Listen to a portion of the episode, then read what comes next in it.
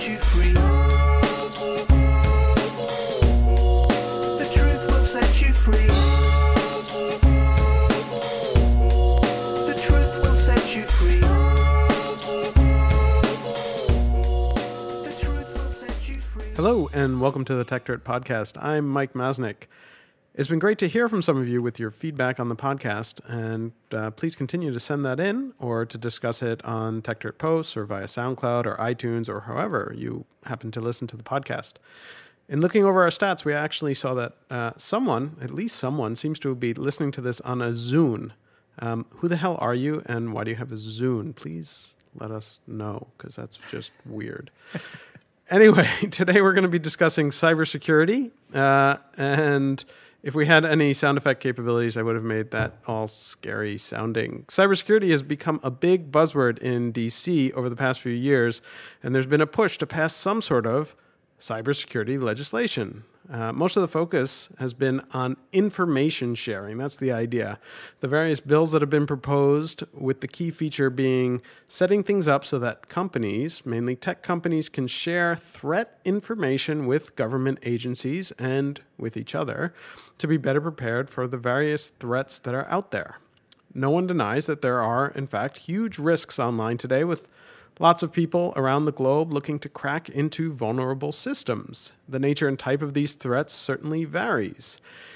It's one thing to take down a power grid or cause a nuclear power plant to malfunction in dangerous ways. It's another to take all the emails from a major Hollywood motion picture studio.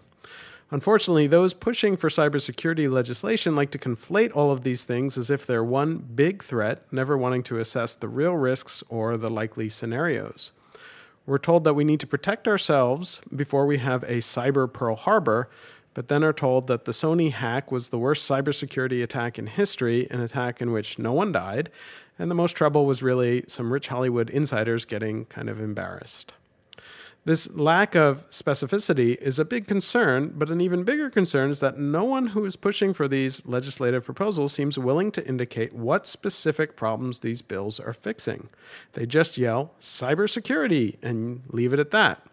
If there are current regulations that are blocking the useful sharing of information, let's look at fixing those rather than just giving blanket immunity in a way that may allow more companies to share our private info with the government.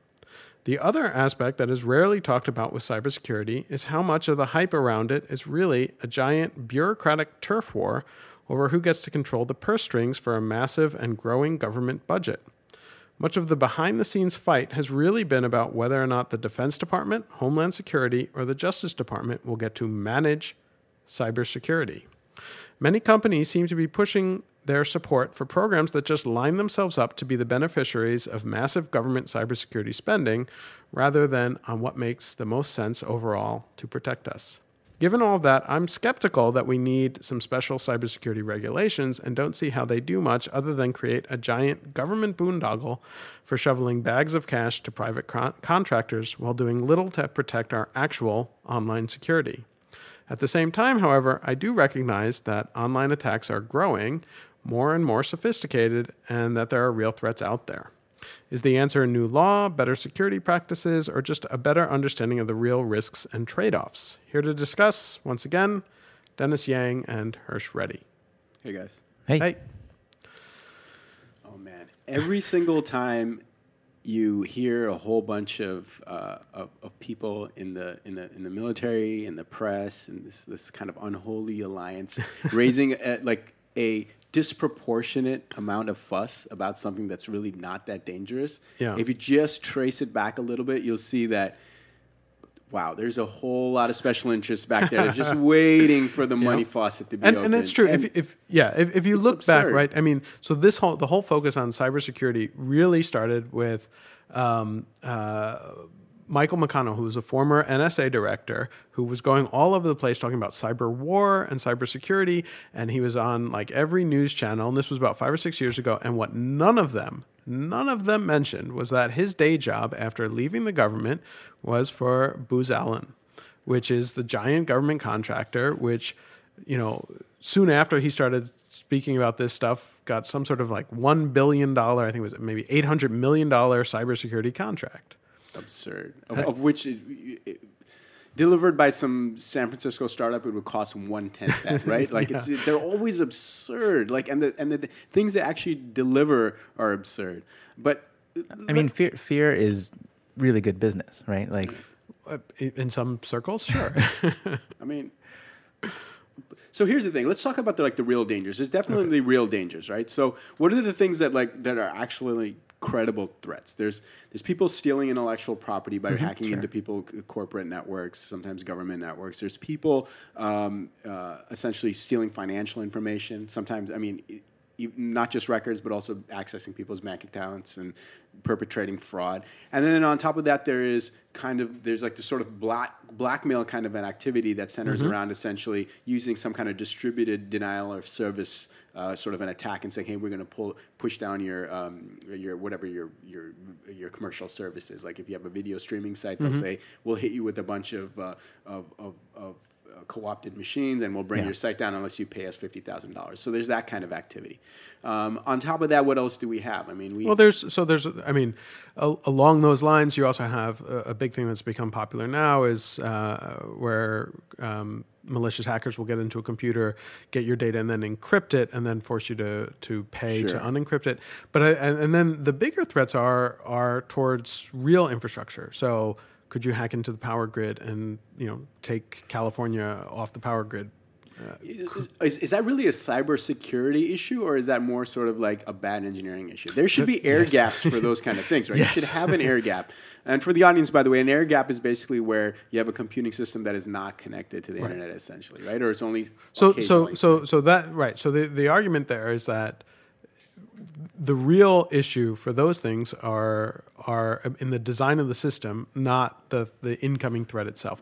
But at the same time, right, there are examples of using computer attacks to cause real world physical damage. Um, the the problem is well, depending on where you're sitting, the the the examples of that tend to have been done by the U.S. government, not, not against us. I mean, the Stuxnet Yeah. uh, example was you know where they were able to get some malware into you know an Iranian nuclear uh, processing plant and basically you know force it to accidentally blow up the machinery or cause the machinery to spin out of control and break.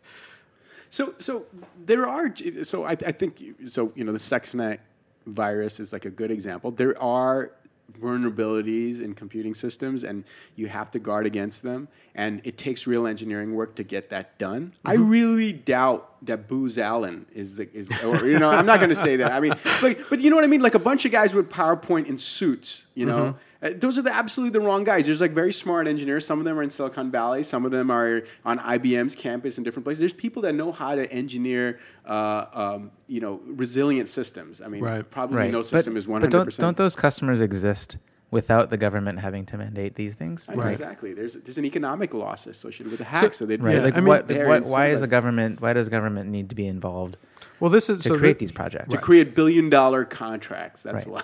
Well, I mean, these projects if if there's a real security risk and there's, you know, real hackers out there, I mean, security seems to be a booming business right now anyway without Sure. the government being involved.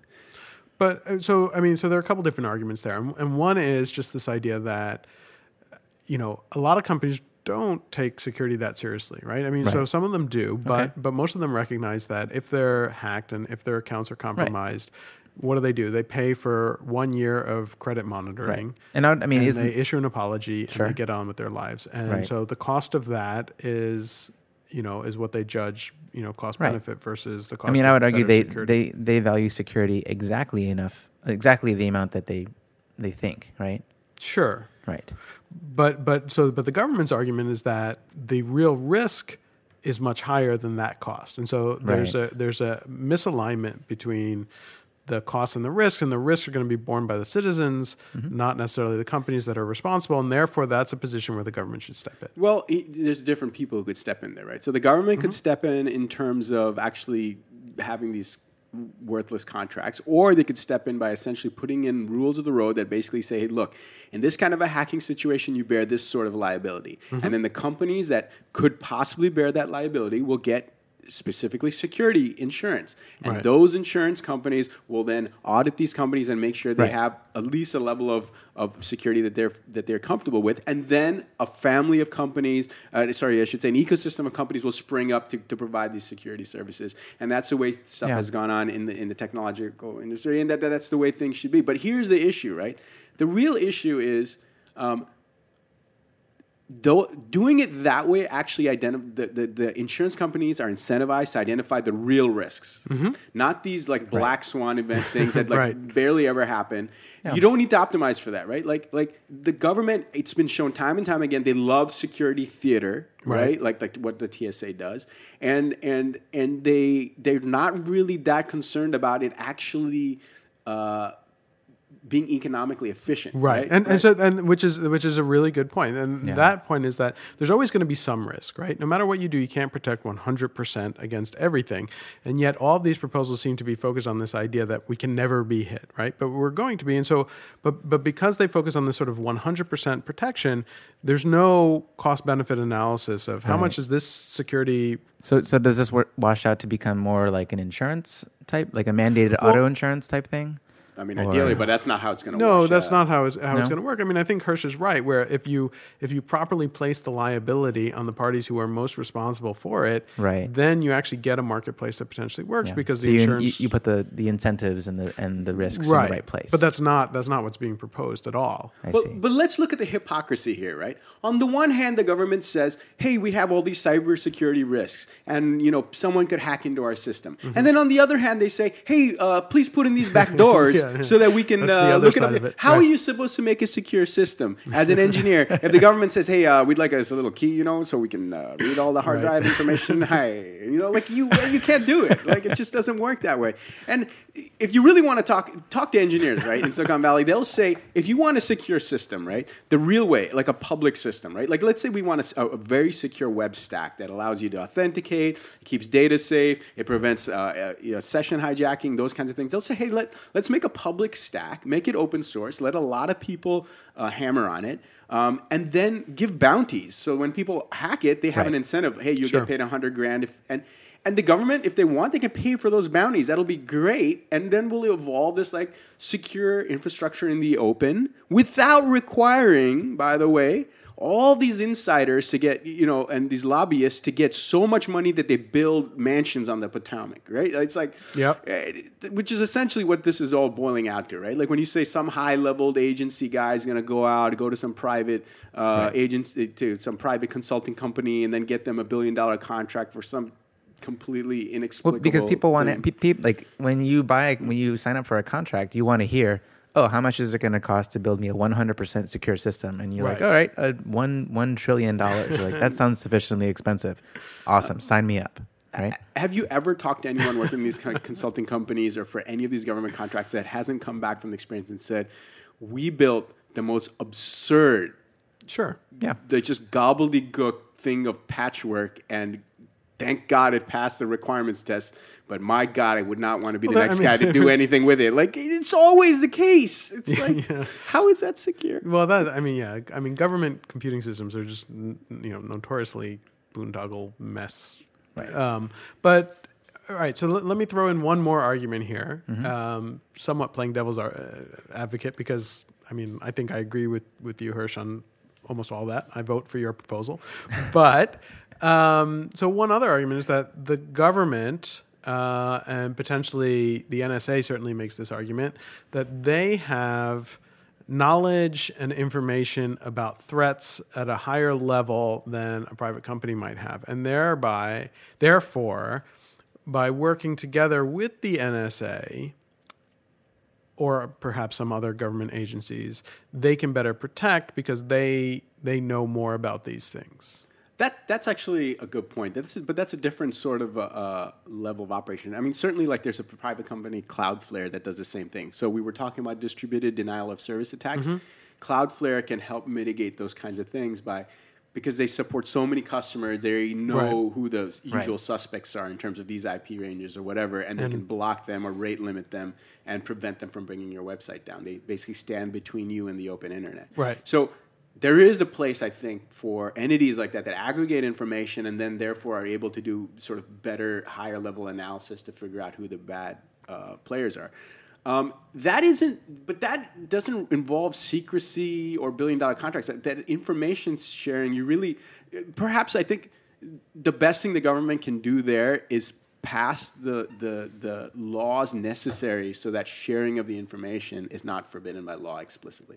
That because sometimes revealing that kind of information so so might be. so so so currently so that is the argument that is going on right now which is that the law the proposed laws and, and it- it gets a little bit fine line uh, the proposed laws right now basically take away liability uh, or grant immunity to companies for sharing that kind of information for sharing threat potential threats and for for sharing incursions threat and, yeah, cybersecurity threat information right. The So what's but- your beef with So my beef with that is that I would prefer what you actually said before, which is if there is a specific law that is currently preventing that information from being shared, let's Mm-hmm. address that law. Let's not put in another law that is a blanket immunity from liability for sharing information. Yeah, that is shenanigans once again. Because then there's not even a cybersecurity threat, and they're like, "Hey, I'd like Michael Masnick's whereabouts for the last 24 hours," and it's like, uh, "Okay, I a uh, blanket immunity for doing that." That- right. that's and that's why and that's why certainly you know i mean the tech industry for the most part they haven't come out strongly against this bill because it's like well wait that's great. That gives us blanket immunity right? So even if they're saying they don't want to share that information they won't share that information. A lot of the bills actually are pretty clear that this is voluntary voluntary sharing of information. But if they have blanket immunity they're certainly a lot more likely to share it and not think about the potential mm. legal consequences of sharing information there's a court of law, but then there's a court of, uh, public opinion, right? So, Sure. so I mean, I yeah but you know how much of this is done in secret yeah, right i mean sure it exactly, might leak out eventually but yeah. until then. So so let me let me bring up one more cybersecurity issue, and and then I think we're we're gonna wrap this one up. But um, on the one of the issues that's come up is is whether or not there should be hackback provision. So if a company's network is being attacked or the computers are being hacked mm-hmm. and or if there's a denial of service attack should they have the right and or the ability to then go back to the source and try and you know knock out the master computer that's controlling the the denial of service attack on them Yeah.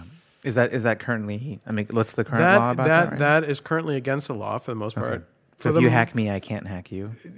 Yeah, for for the most part, because the hacking back would Yeah. violate the CFAA, okay. which because you're hacking into a computer. That's there re- are, that's There's no really, self defense uh, corollary or anything to That's No. That's provision. rather, no, yeah. there's not, and there's some push to get one. But the Right. problem with that is that the, that the, the intermediary that's used to actually launch the attack is sometimes Right. an innocent party.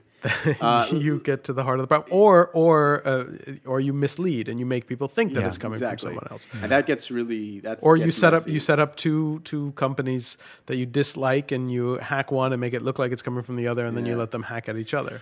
right. Um, so what's so, so the, obviously there's that downside. Um, what's the upside?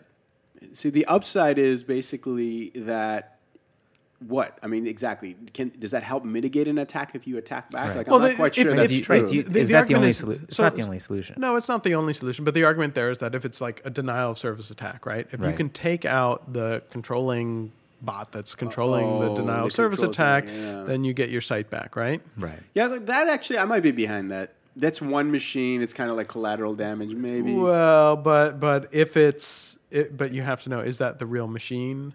You know, and and the amount of collateral damage could be pretty serious. I mean, what if you're taking out something else that's really important?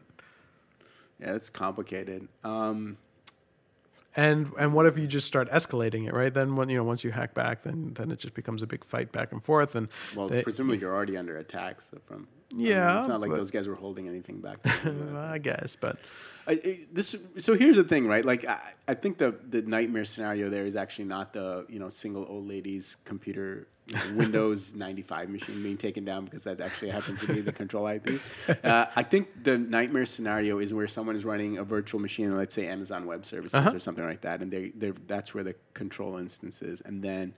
A state agency or a state entity attacks Amazon Web Services, right? And then there's huge economic loss for some other reason. But I actually think in that kind of a situation, that information sharing that we talked about is like once someone finds out what the range of IP addresses is, they can do maybe you put into the legislation that they have to do a certain amount of due diligence and find out who is this and contact the whatever the the person responsible for that range of IPs and then see what they can do because then AWS or Google Cloud or whatever will jump in and be like, oh, that range of IPs, let's see. Ooh, this virtual machine, well, it's supposed to be owned by Mike Masnick. He really is probably not a hacker. This is probably, of course. Then they contact you and then you say, hey, by the way, this is coming from your machine, and then you look and you see that you share your access keys or something on GitHub, and then and then they basically you, you've got this scenario very Hy- detailed. hypothetically, hypothetically. That happens so often, by the way. Some people write scripts that scrape GitHub, get all the keys that people accidentally uploaded, and then go Yeah. ahead and mine bitcoins or whatever they want to do. Yeah, which is not great business, but All right, so, It's so not, it's really that's not. a different that's a different podcast for a different day. Yeah. Um, so l- let's do some final thoughts in terms of the cybersecurity. How big of a problem is it really, and is there a role for government here or not? And if so, what is it? Yeah, I mean, if it's it's if it's strictly to support this, you know, military industrial complex, it seems like a seems like a bad idea. Um, the the facade of a hundred percent protected system is, you know, it's not a, not a, not achievable. And I think Hersh brought up a re- really good points about like the reality of designing systems, and you know, openness is is much better than than a closed system that you think is completely secure because it's not, right? So. So, so, I mean, so obviously, yeah, those points, and then uh, on top of that, I mean, I'd really like to see uh, for something like cybersecurity that very much Silicon Valley has the expertise about it. I'd really like to see some of these players. Uh, being Silicon Valley companies, I'd li- like to involve Yeah. Amazon and Google and stuff like that, and, and, and really not another East Coast insider consultancy. like, you know what I mean? Uh, Your bias is showing. no, well, I mean, come on. We actually deliver stuff here on this side of the country. You know what I mean? As opposed to just consuming huge contracts. Uh, am I going to get you in trouble? I was going to say we, we just lost half our half our listenership at the east of the Mississippi. That- that's fine. I'm not saying they're all like that. I mean, IBM does great work. But what I'm saying is, like, I mean, so. On, all right, I'm just going to keep quiet now. Oh, that's great. No, no, but I. So my final thought is actually to reinforce the idea that you brought up earlier, which is I do really like the idea of if you could do it wisely, and I would have to think through what the consequences of this would be of placing the liability properly on those who who fail to secure their systems completely um, that you would set up an insurance system that actually would lead to greater security. I worry a little bit about some of the consequences of that and the fact that, again, no system is perfectly unhackable and people are going to get hacked sooner or later. And do we necessarily want to put an, an overburdensome liability on those companies? That may be a risk, but but again, maybe that's taken care of by the insurance aspect to it. Um, but overall, I mean, I think that kind of approach is a lot more interesting than anything that the government is currently talking about in terms of cybersecurity. well, certainly the penalties should be proportional, right? I, Sure. I think there's a lot of uh, punitive legislation out there where the, where the penalties are just disproportionate. Yeah. So we should look. You should look at the what the kind of information is and what the possible loss could be. So financial information, obviously the highest. right? Sure. And then and then maybe potentially embarrassing personal details, maybe second to that. Uh, and then Uh, yes, but that that well, that raises a whole bunch of other issues. Yeah, okay. Let's Uh, not let's not jump into that. But but but but loss of say, for example, your post history on like Reddit or something like that. I mean, that's maybe actually depending on what you posted on Reddit. right, that could- that that suddenly it changes. So I, I mean, I think what it comes down to is is what Dennis said earlier, which is just if you align the incentives properly, Right. you get better results. And so I think I think that's that's what the focus should be. Unfortunately, that's not quite where it is today. But uh, we can always hope, and we're nothing if not hopeful here at Techdirt. So th- thanks everyone. Uh, thanks Hersh and Dennis for uh, another fun podcast, and we hope you enjoyed listening. It's been said that the first casualty of war is truth. And I'm inclined to agree. Listen, we live in an age of instant information. So isn't it strange that things been hidden away from us? Governments think we need to gain their trust, but it's the other way around. Just take a look. Nothing tells us more than raw data does. So it's important, it's all available to us. Plus, put up for debate and looked at by the public's gaze. Because there's a lot more.